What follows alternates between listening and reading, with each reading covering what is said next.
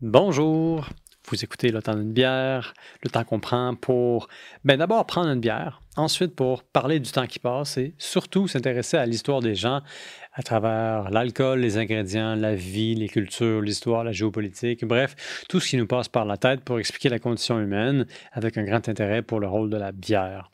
Aujourd'hui, on reçoit Pascal Ladouceur, qui est biérologue, qui va nous parler de deux grandes écoles de pensée deux grandes écoles, deux grands écosystèmes de bière, de leurs différences, de leurs contrastes et de leurs similarités aussi, si applicables.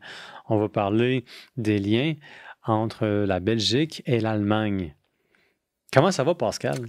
Ça va très bien, PO. T'as l'air surexcité. Je suis excité. T'as l'air passionné. Je suis passionné par T'as l'air heureux. Ouais, je suis très heureux. Euh, J'aurais envie d'avoir plein de choses avec moi. Je suis pas habitué d'être devant une caméra et devant. J'aimerais avoir plein d'outils avec moi, mais on va s'en tenir avec euh, la bière et, et, et, nous deux et nos voilà. Mais ça, c'est le fardeau de l'enthousiasme qui te fait toujours vouloir euh, améliorer les choses et qui te donne l'impression d'une carence là où il y a de l'abondance. Oui, il y a de l'abondance, de l'abondance de, de, bien accompagné, une bonne bière. Et, euh, ben oui, c'est notre deuxième segment ensemble, puisque j'ai noté dans le dernier segment, dans le dernier segment, c'est euh, la bonne humeur et aussi l'articulation. Donc, euh, je te dirais que c'est une bonne veine. Et puis là, on a parlé de deux grandes écoles de pensée. Il faut quand même, on s'entend, spécifier qu'il y a plein d'écosystèmes à bière. Il y en a qu'on n'aura pas l'occasion de voir. Il y en a qui mériteraient plus d'investigation, comme la bière africaine, par exemple, mhm. comme la bière euh, autochtone de l'Amérique du Sud, qu'on brasse depuis il y a des millénaires. Mais pour ce qui est de l'Occident, à supposer qu'on décide de s'intéresser à l'Occident, il y a certaines grandes familles de bières, si on veut. Il y a évidemment la tradition des îles britanniques, qui englobe pas juste l'Angleterre, mais évidemment l'Écosse et l'Irlande, puis, il y a la Belgique, il y a les Allemagnes, historiquement les Allemagnes, aujourd'hui l'Allemagne. Il y a aussi la Tchéquie, ou en tout cas la Bohème et tout ce qui va autour de ça pour des raisons assez claires, c'est-à-dire les lagers très clairs en contraste avec les Halles. Puis, évidemment, il y a les États-Unis. Mais aujourd'hui, on parle de la Belgique, puis de l'Allemagne, de ce qu'ils ont en commun, puis de leurs différences. Et je vais commencer avec une question euh, incendiaire, parce que c'est impossible d'y répondre directement, mais tu vas voir, ça va nourrir la conversation. Qu'est-ce que c'est pour toi une bonne bière belge? Une bonne bière belge? Uh-huh. Qu'est-ce qui fait, qu'est-ce qui fait que tu aimes la bière belge, dans le fond? Bon, les bières belges, par défaut, on pense à une bière qui goûte la céréale, puis on pense à une bière forte. Mm-hmm. Donc, ce sont les premiers à aller chercher des, taux d'alcool assez élevés. Euh, les Belges, c'est. Euh, je ne suis pas sûr si, ce, si ce sont les premiers, mais c'est les Belges qui ont amené ce style-là d'essayer d'aller chercher. La bière forte, là, c'est-à-dire. Oui, on parle de 8, 9, 10, 11, 12% d'alcool, donc ça, c'est normal. Là. C'est normal, c'est dans les temps, c'est accepté. Puis ce que je trouve très drôle, c'est que je me sens en contraste avec euh, un épisode là, que j'avais enregistré avec Alain Geoffroy ou Mario Dard, je me souviens plus, mais dans lequel on disait que euh, au début du 20e siècle ou alors fin du 19e siècle, en Angleterre, quand la bière atteignait 5% on avertissait les gens, attention, c'est de la bière forte. Puis on leur disait gentiment, attention, c'est une bière forte. Pour nous, 5% c'est normal. Mais jusqu'à l'époque moderne, la plupart des bières sont plutôt faibles en alcool. 2, 3, 4% Et là, les Belges semblent être des grands innovateurs en ce domaine-là, à se dire ben, on va faire des doubles, on va faire des triples. Eh oui, des quadruples. Mais c'est quoi, en fait, une double ou une triple ou une quadruple? Euh, quelqu'un qui ne s'y connaît pas en bière du tout, puis qui me pose la question, je vais tout simplement dire ben, quand c'est double, tu mets deux fois plus de céréales, puis euh, c'est tout. Mm-hmm. C'est plus complexe que ça. Là. Mais. Euh, Mais il y a une partie, il y a une part de vérité quand même. Hein. Oui. Historiquement, mettons, on aurait juste décidé de mettre plus de sucre. Est-ce que ça a rapport avec euh, un, désir de conserver la bière pendant plus longtemps, sous l'hypothèse que plus tu mets de sucre, donc plus tu as d'alcool, mieux ça se préserve? Peut-être. Il faut dire qu'à l'origine des bières belges, la levure n'est pas encore là. Donc. Euh, Approche un petit peu ton micro. Un, deux, testing. Le test est accepté. Fantastique. Donc, euh, donc au, au début, au- à l'origine des bières belges, comme qu'on les connaît aujourd'hui, à l'origine des bières allemandes également, Mhm.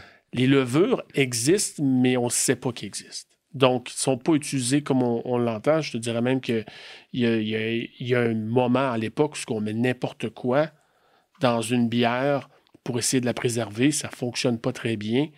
Euh, on, on ne sait pas. Donc, il y a des gens qui trouvent que puis, ah, ça, ça fonctionne.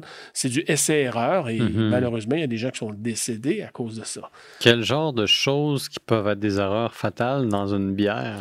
Ben, il y a des plantes qui sont très euh, poison- euh, Ah, po- po- empoisonnées, disons. euh, qui sont toxiques? Ouais, très toxique. Ah, oui. Ouais. As-tu des exemples en tête?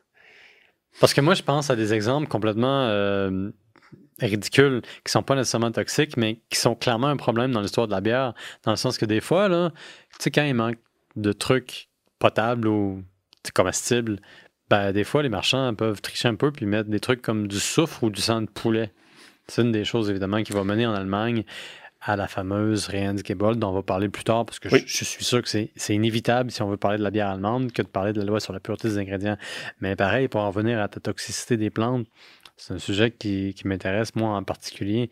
Je pense qu'on peut s'entendre, juste, mettons, pour émettre un consensus non controversé, que on mettait à peu près n'importe quoi dans la bière qui était disponible pour rehausser le goût, pour aider à agir comme agent de conservation jusqu'au moins au 16e siècle en, en Europe. Oui, et il faut dire qu'il y a plusieurs endroits, des petits endroits où ce que euh, la royauté, ou plutôt euh, l'armée, ou les militaires, ou, ou les forces exigent de la bière. Ils ont besoin de ça pour... Mhm. Donc, il y a des gens qui, qui se sentent une obligation de produire de la bière, et en grande quantité. Mhm. Donc, si tu produis de la bière en grande quantité, puis pas juste parce que c'est alcoolisé, c'est parce que c'est, ça soutient, parce qu'il y a un apport, euh, il y a un, il y a un apport qui est bon pour la santé. Oui, puis contrairement à de l'eau, ça se garde bien pendant longtemps. Mais le longtemps a quand même varié en fonction de la technologie. Sauf qu'il faut dire que si tu es en campagne et tu pars une couple de mois, le baril d'eau initial va, se- va se contaminer plus rapidement que ta bière qui a une quantité décente de houblon puis d'alcool. Mais justement, en Belgique, à un moment donné, puis j'ai pas les dates devant moi, mais on faisait des bières fortes Mhm. qu'on diluait ensuite. Ah oui? Comment ça? Ben, pour avoir meilleure production, euh, pour pouvoir desservir plus de gens, pour sauver des sous, euh, Hmm. pour en avoir plus. Mais oui, on faisait de la bière forte, on la diluait, ou des fois, euh, tu pouvais faire un, un brassin, produire de l'alcool, mais garder ton, garder ton mou Mhm. et remettre de l'eau une deuxième fois pour te ramasser une deuxième mou et le le refaire une troisième fois. À l'époque, ça se faisait. Donc, tu avais les bières à du 9-10% d'alcool Mhm. et le deuxième mot était utilisé pour faire des bières à 5, 6. Et le dernier, ça, ça frôlait le 1-2% d'alcool. C'était donné, donné aux, euh, aux gens de la rue. Aux enfants aussi. La petite bière est un fait véritable durant le Moyen Âge. Et puis ça, ça me fait penser à une histoire très similaire que j'ai entendue par rapport à l'Angleterre, dans laquelle, euh, dans le fond, on prenait le même mou, puis à différents stages, on recyclait le mou qui avait déjà été utilisé pour une bière, mettons, à 4 ou 5% qui était en Angleterre considérée de la bière forte. Quoique c'était pas la seule bière qu'il y avait, il y avait du vin d'orge aussi, dont on reparlera à un moment donné. Mmh. Euh, tu recycles le mou, tu refais passer de l'eau. Ben, à un moment donné, évidemment, il y a moins de sucre disponible, mais il en reste quand même assez. Donc, ça te fait une bière à 2-3% ce qui est une bière plutôt conventionnelle jusqu'à la révolution industrielle.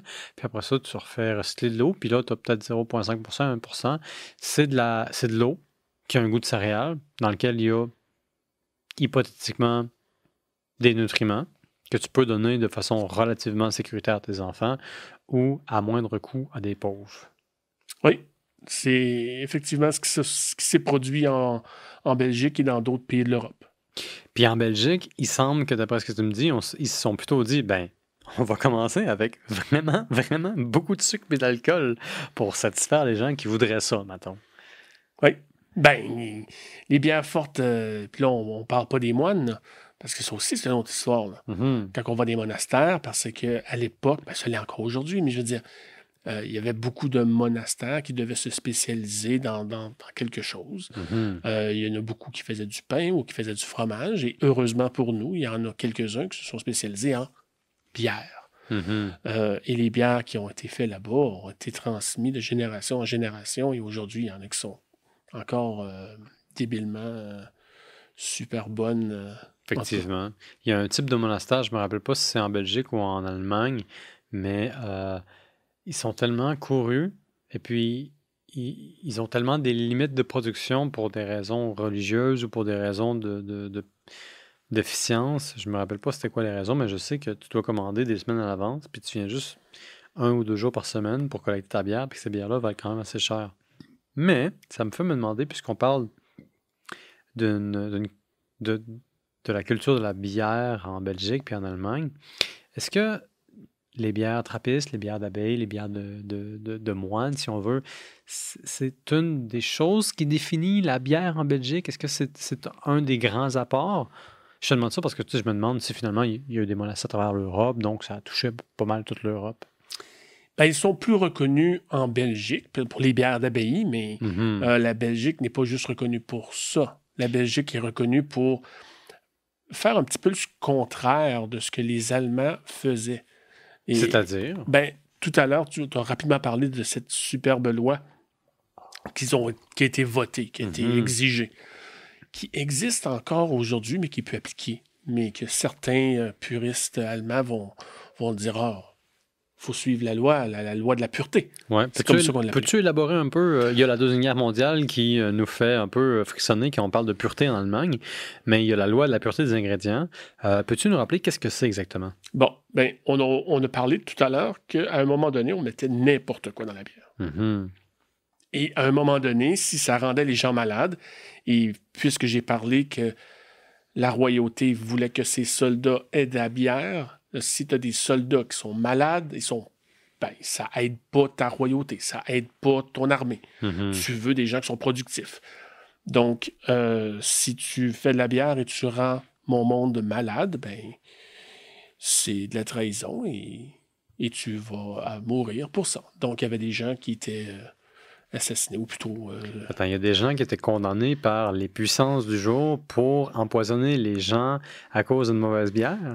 Exactement. Oh, alors, on t'allais au pilori, là, si tu servais une bière qui avait été, euh, disons, euh, manipulée avec de l'arsenic, du mercure ou euh, de, de l'Ebola. Je pense pas qu'il y avait de l'Ebola dans le temps. J'exagère un petit peu. c'est un petit peu plus difficile à cette époque-là de prouver que c'était vraiment la bière. La preuve est un gros fardeau. Mais oui, c'était. donc, à un moment donné, il y a quelqu'un qui j'aurais aimé avoir le nom de- devant moi, mais il y a quelqu'un qui est venu avec cette loi qui C'était un duc de Bavière. Oui, c'est un, un- un duc et, et voilà, la loi est simple. À partir de maintenant, seulement que l'eau, l'orge et le houblon vont être permises dans ta bière. Mhm. Rien d'autre. Pas de Rien soufre, d'autre. pas de sang de poulet, pas d'arsenic, pas de mercure, rien pas de doigts humains non plus, pas Du d'orteils de chevreuil. Et, et à cette époque-là, évidemment, encore une fois, la levure n'a pas été euh, découverte. Donc, elle ne fait pas partie de la loi originale. Ouais, le décret ne parle pas d'un micro-organisme parce qu'on est au 16e siècle à peu près. Exact. Donc, de l'eau, de l'orge. Donc, on ne parle pas de mettre de l'avoine. là. Ah Non, c'est un sacrilège. On parle pas de mettre du blé. Non, ah, il non, faut que non, ce soit non. de l'orge. faut que ce soit de l'orge. J'avais comme pas réalisé à quel point c'était restrictif. Orge, Mhm. point. De l'eau et du houblon. C'est vraiment, c'est spécifique. Mhm.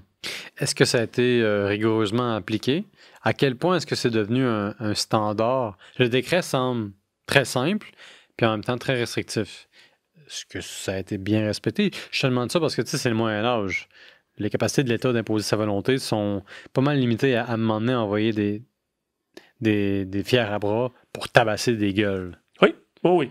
Euh, là, il y a sûrement énormément d'histoires qui ont été racontées et qui sont documentées Mhm. sur euh, des crimes pour quelqu'un qui n'aurait pas suivi la loi, Mhm. euh, probablement des, des gens qui ont été condamnés ou qui ont été arrêtés ou taxés ou qui ont dû payer une amende. Mhm.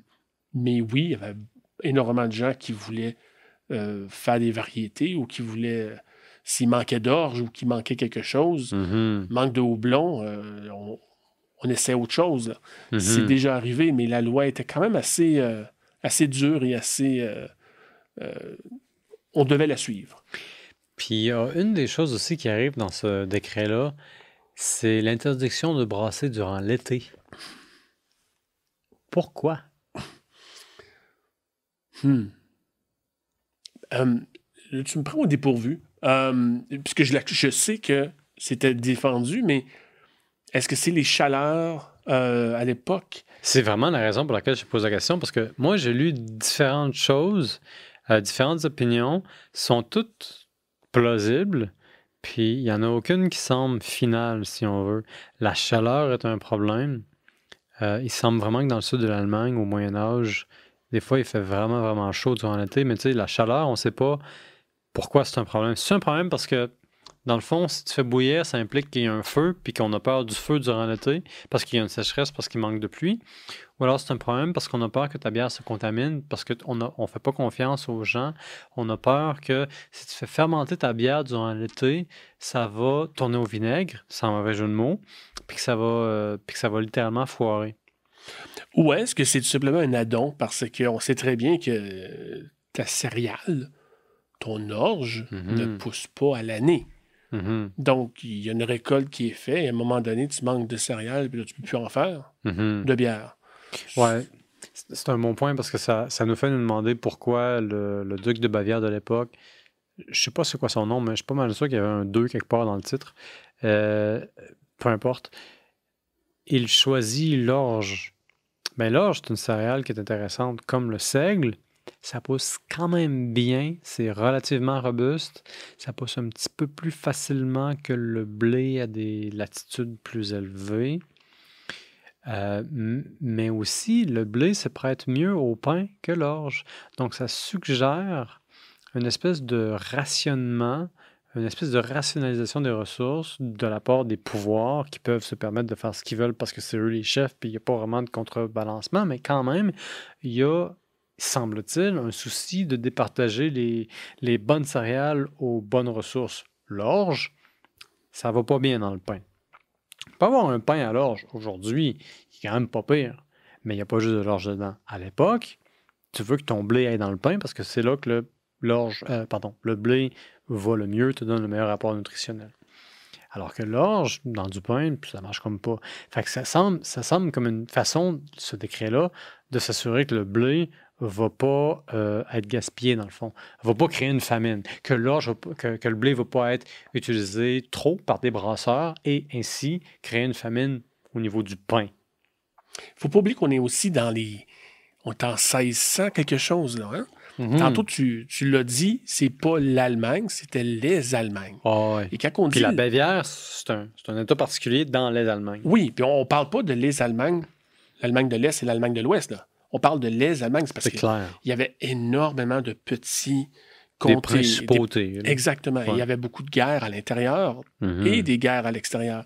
Donc, euh, ces gens-là, euh, il y a de la pauvreté, puis il faut vraiment contrôler les ressources. Il faut faire attention à ce qu'on il y a de la dépense. compétition aussi, parce que les. Allemands boivent déjà beaucoup à l'époque. Quoique, étrangement, jusqu'au 15e siècle, la bière n'est pas l'industrie dominante au niveau de l'alcool en Bavière. C'est le vin. Mhm. Mais au 15-16e siècle, là, vers 1600, il y a comme un phénomène climatique qui arrive qui fait que les vignes commencent à moins bien pousser, fait que la bière devient un petit peu plus prisée. Ça a été graduel, là, mais quand même, quand on regarde ça du 15e au 16e siècle, tu réalises que, oh, on passe de vraiment beaucoup de vin à beaucoup de bière. Alors que quand tu penses à l'Allemagne médiévale, tu te dis tout de suite bière. Mais la Bavière, c'est une grosse partie de l'Allemagne. La Bavière fait pousser beaucoup de vin euh, jusqu'au 15e siècle. Donc, tantôt, on parlait, euh, là, on est restreint, on a de l'orge, de l'eau et, et la levure. Mhm, Non, non, la levure n'était pas là, le houblon. vrai. Donc, qu'est-ce qui fait qu'une bière peut goûter différemment d'une autre? Mhm. Si tu peux pas y rajouter des cerises, si tu peux pas changer ta céréale, si tu peux pas la pimper euh, d'une certaine façon, Mhm. ben là, il faut vraiment que ton eau soit contrôlée. Il Mhm. faut vraiment que ton eau soit bonne, le pH soit bien contrôlé.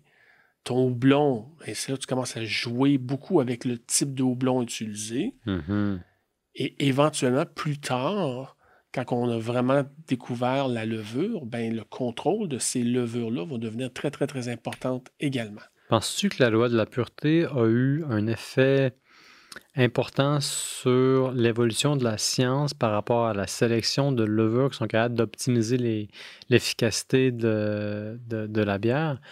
Moi, je pense que oui. Moi, je pense que parce que même, même une fois que la loi n'était plus euh, officielle, même une fois que la loi n'était plus obligatoire, parce qu'elle est encore là aujourd'hui, en 2022, la loi n'existe est encore là, est écrite dans un vieux livre, et encore des brasseurs qui font référence que nous, on, mhm. est, on est traditionnel et on suit la, cette loi-là de la pureté.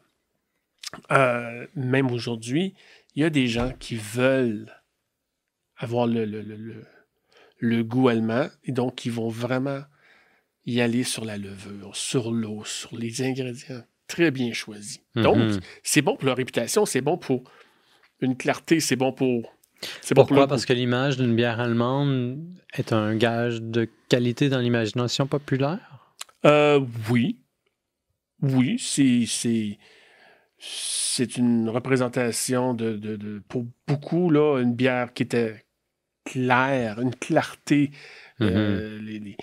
euh, quelque chose qui que on peut voir comme le goût est plus sec, le goût est, est franc, un goût qui ça goûte et voilà, il n'y a pas d'arrière-goût. Donc, tu sais, mm-hmm. tout ce côté-là, que quand j'étais petit, dans les années 80, qu'on faisait de la publicité euh, sur les bières commerciales, c'était ça. Là, on voulait une bière qui est franc, une bière qui, euh, qui étanche la soif, une bière qui n'a euh, pas d'arrière-goût.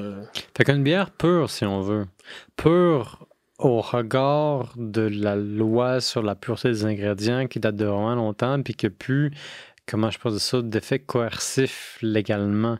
Puis donc, tu as la pils allemande, qui est un petit peu plus sèche, je pense, que la pils euh, tchèque, parce que la pils, ça vient de la Tchéquie, mhm. donc de la Bohème. Donc, tu as la pils allemande euh, purifiée, si on veut, un petit peu plus nue, parce que la, la pils est une lagueur nue. Euh, donc, tu contrastes ça maintenant avec la bière belge, dans laquelle, et je pense que c'est la principale différence avec la bière allemande, il n'y a pas de limite à ce que tu peux faire avec ta bière. Il n'y a pas de loi de la pureté des ingrédients. Fait que si tu veux faire une bière vraiment, vraiment bizarre, euh, anecdotique, éclectique, sois mon invité pour faire une mauvaise traduction de l'anglais. Be my guest. Est-ce que je me trompe? Est-ce que c'est quand même. Est-ce que c'est ça? On, est vraiment là. Tu as, vraiment bien compris la différence entre la Belgique et l'Allemagne euh, sur ce côté-là. Mm-hmm. C'est-à-dire que les Belges vont exploiter cette qualité ou ce défaut que l'Allemagne a, c'est-à-dire d'être vraiment ancré sur la pureté, tandis que les Belges peuvent exploiter ailleurs. Et un bel exemple, c'est une blanche. Mm-hmm. Une bière. une blanche? Ben, une bière blanche, c'est une bière qui va avoir une certaine quantité de blé. Euh, c'est une bière qui euh, est transparente. C'est une bière qui va goûter la céréale, mais qui ne mm-hmm. sera pas nécessairement très haute en alcool.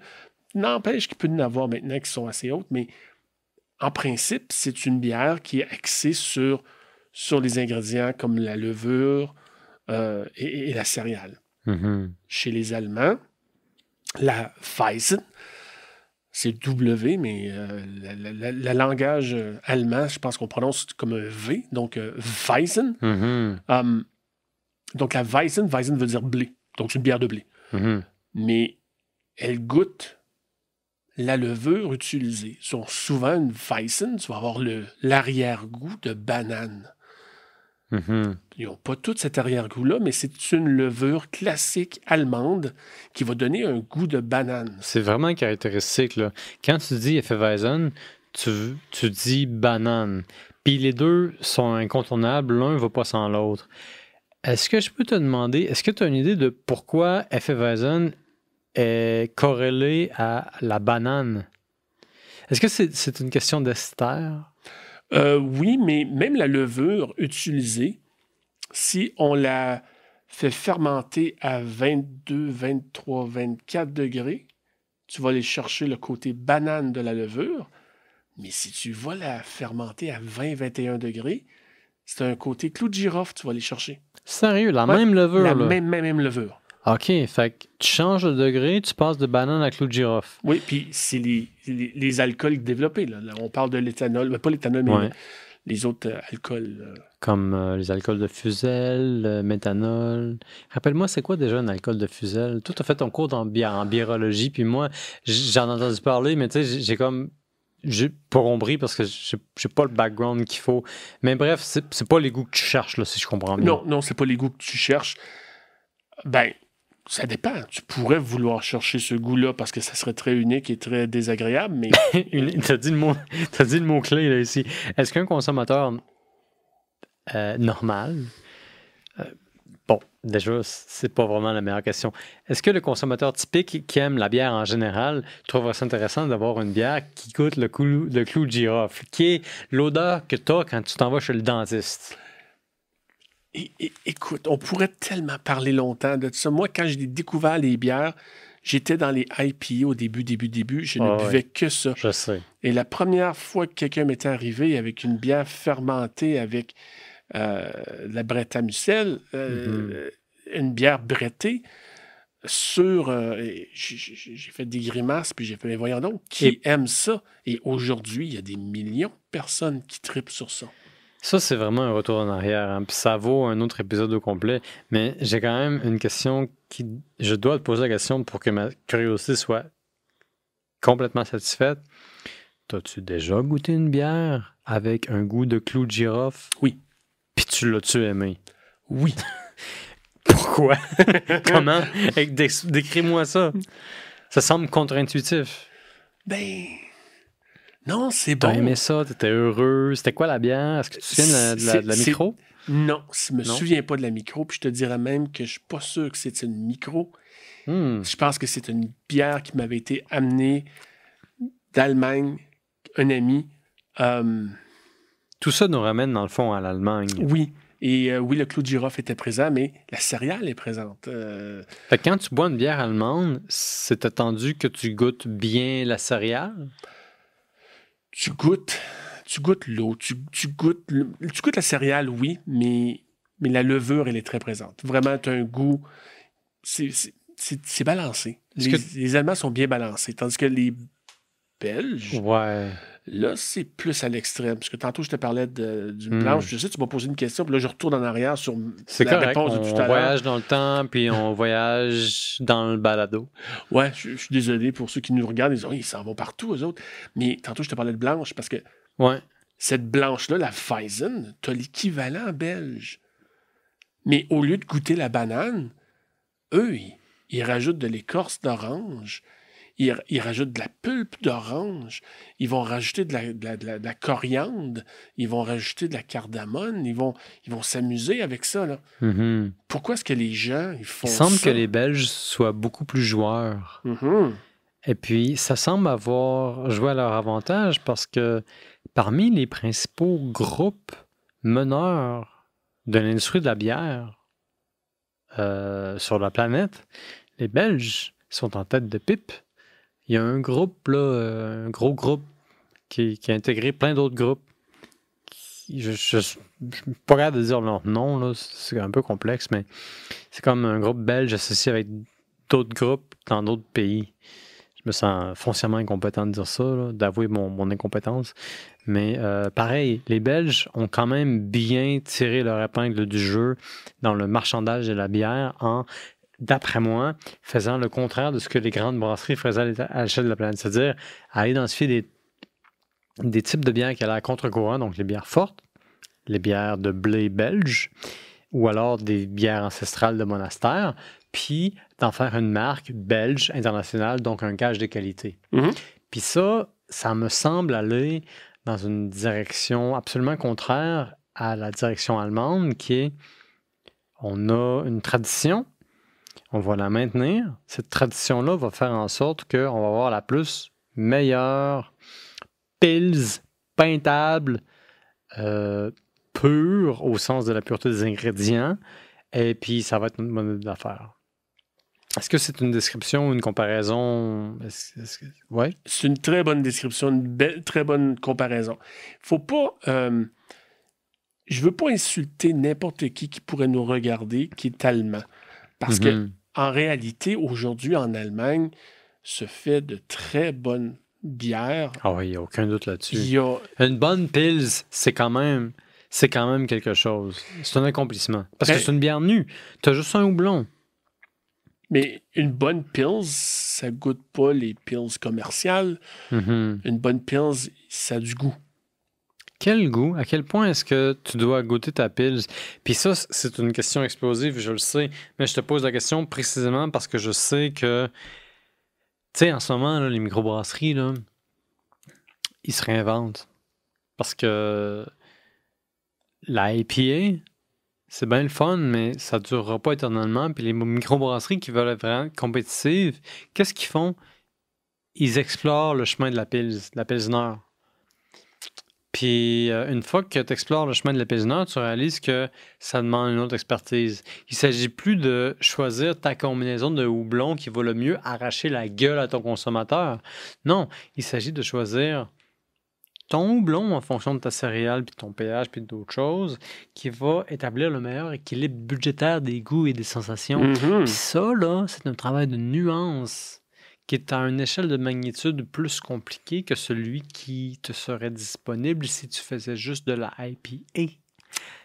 Fait que maintenant, moi, ce que je crois comprendre ayant parlé à des micro à tes brasseurs, un brasseur est un brasseur, peu importe si c'est micro ou micro, c'est que le prochain porte-étendard des microbrasseries au Québec, euh, ou plutôt la plus grande opportunité de croissance de bière locale au Québec après la c'est la Pils. Puis pour faire une Pils qui se mérite, qui se respecte, ça demande beaucoup de pensée puis de travail, puis que c'est pas évident de faire quelque chose de simple parce que la simplicité est la forme la plus suprême de sophistication. Puis la Pils, ça nous apprend à être humble. C'est comme ça que je vois ça. Ah non, j'aime, j'aime ça la manière que tu présentes ça. C'est. euh, Je me souviens d'avoir eu une conversation qui tournait un peu comme ça. puis C'est pas moi qui l'avais. C'était. euh, voyons.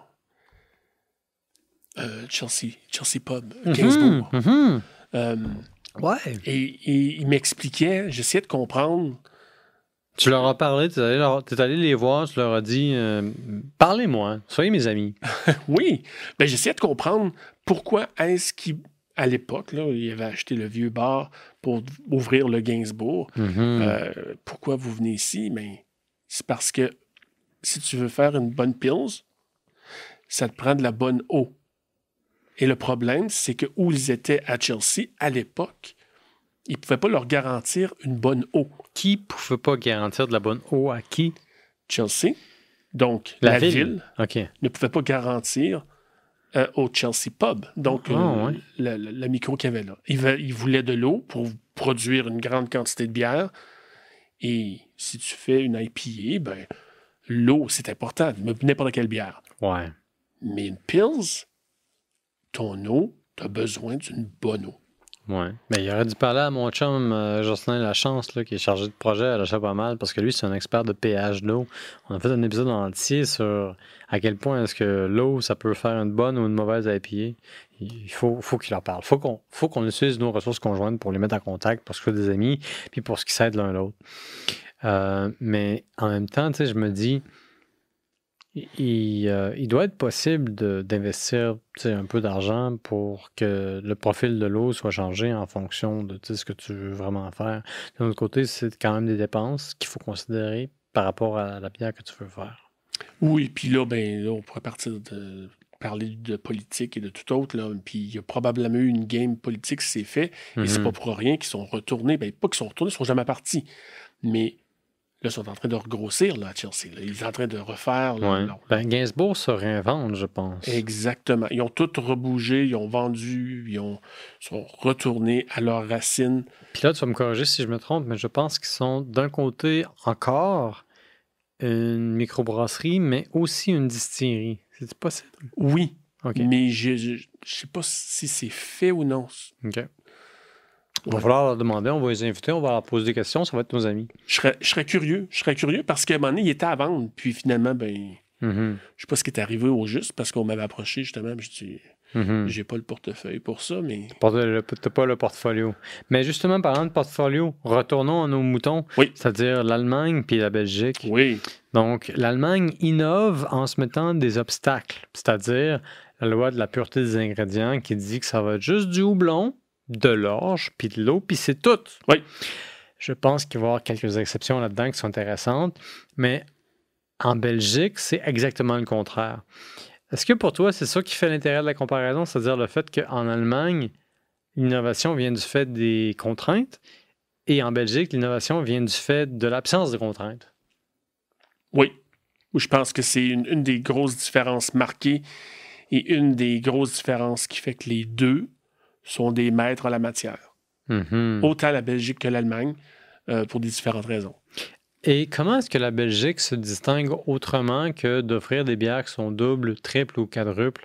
Parce qu'on a parlé de monastère de façon un peu tangentielle, puis on a parlé de bières doubles, triples, quadruples, mais il doit y avoir quelque chose d'autre qui euh, signifie ou qui supporte un peu l'aura de légende de la bière belge. Moi, je me souviens, il y a 5-6 ans, j'étais encore à l'université, puis je voyageais en Europe, puis je savais, sans vraiment savoir pourquoi, que si je veux goûter de la bonne bière, je dois aller en Belgique. Puis à l'époque, je me posais pas la question. Aujourd'hui, je suis un petit peu plus critique. Mais en dehors des doubles, des triples et des belges, euh, non, en dehors des doubles, des triples et des quadruples, qu'est-ce qui fait l'intérêt de la bière belge en général? Est-ce que c'est l'innovation ou plutôt l'esprit d'innovation? Est-ce qu'il y a d'autres choses qu'on peut identifier? Comme par exemple, je brassais de la bière. J'utilisais des fois. étrangement, je me suis fait complimenter pour ma bière. On m'a dit que euh, mes happy étaient corrects parce que je brasse des happy puis des belges puis des stouts. J'ai juste brassé ça. Trois familles de bière. Et puis, euh, les meilleurs compliments que j'ai reçus sont par rapport à ma bière belge. J'ai essayé de faire une double. Ah non, pardon. J'ai essayé de faire une triple qui était en réalité une double. Et puis, elle goûtait très, très bon.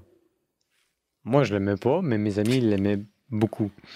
Et puis, euh, mes bières à pied, mes à pied étaient correctes, mais pas aussi bonnes que vins belges, ce qui était vraiment un gros problème.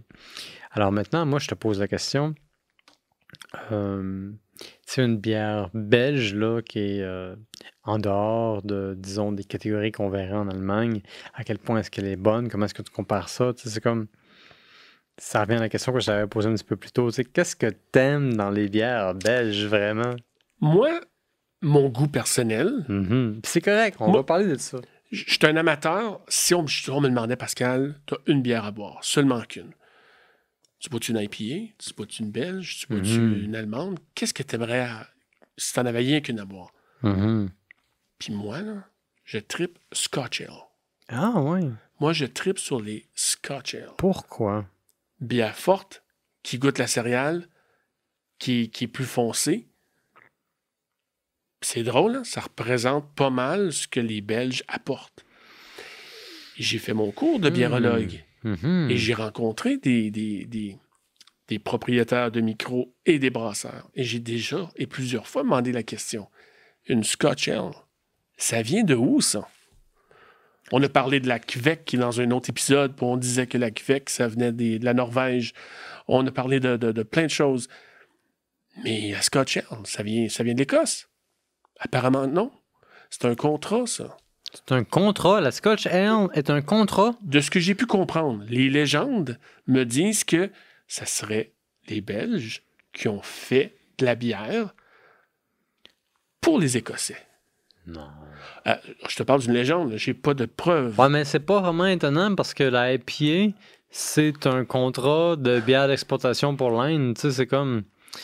C'était euh, à Burton sur le Trent, qui avait une eau minérale qui accentuait le houblon puis qui aidait à l'amertume. Euh, et puis, c'était juste des contrats, c'est tout. La marine royale britannique avait besoin de bière pour ses soldats. Et puis, on demandait aux meilleurs marchands qui offraient le meilleur prix pour la meilleure bière, qui se perdait pas, qui se gaspillait pas.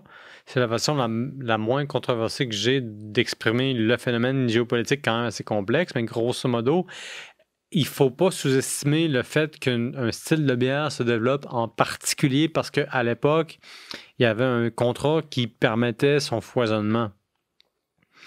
Je, je trouverais pas ça étonnant de savoir, mettons, de toi ou de d'autres personnes que si la Scotch Ale, qui est plus alcoolisée, est venue au monde, c'est parce qu'à un moment donné, il y a un Belge qui a eu le contrat de donner, cette- de créer cette bière-là, puis de la euh, fournir à des Écossais qui décidaient qu'il leur fallait plus de bière avec plus d'alcool.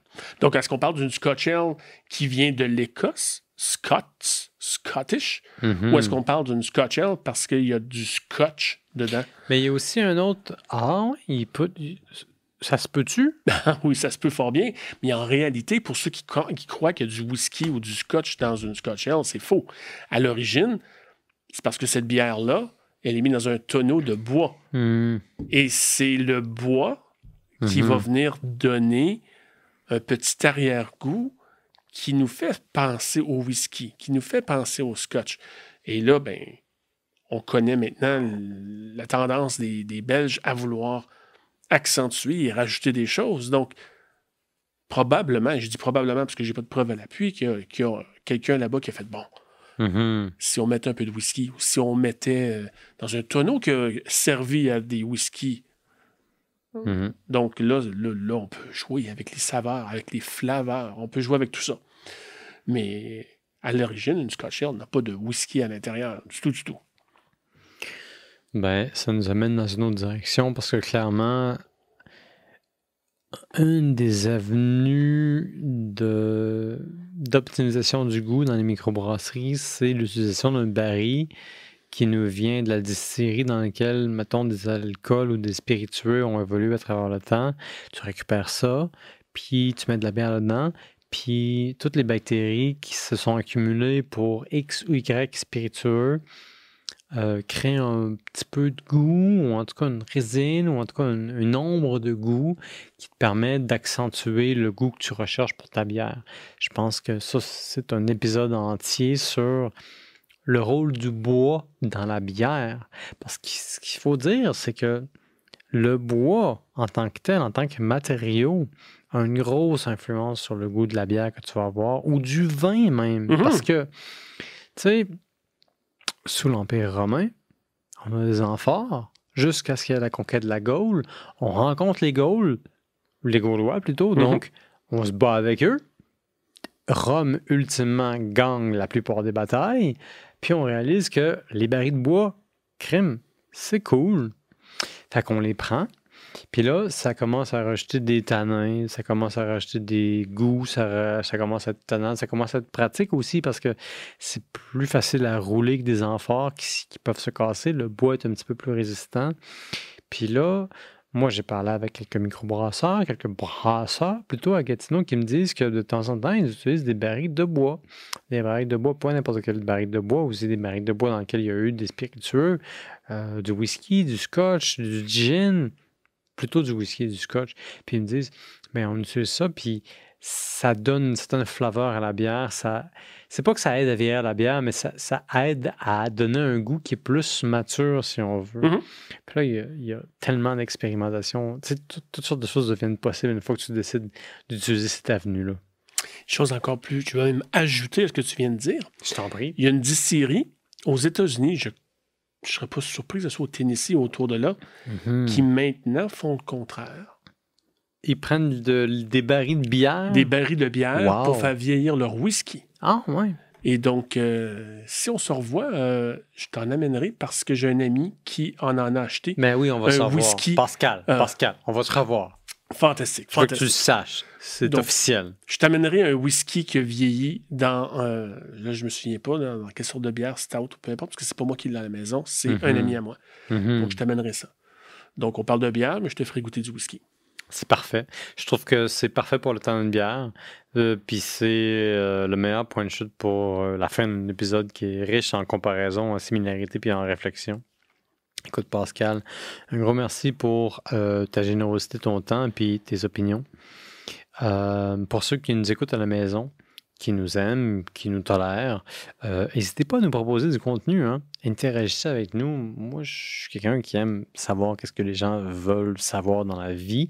Puis Pascal, clairement, aussi est dans le coup. Il est clairement maintenant impliqué dans le phénomène. Donc, écrivez-nous. Et surtout, Euh, likez-nous sur YouTube ou sur les différents podcasts où est-ce que vous nous écoutez. Puis, ben, euh, retrouvez-nous pour un autre épisode du temps de bière pour le temps de bière. Pascal, un gros merci. Merci à toi. Merci à vous pour nous écouter. Puis à la prochaine.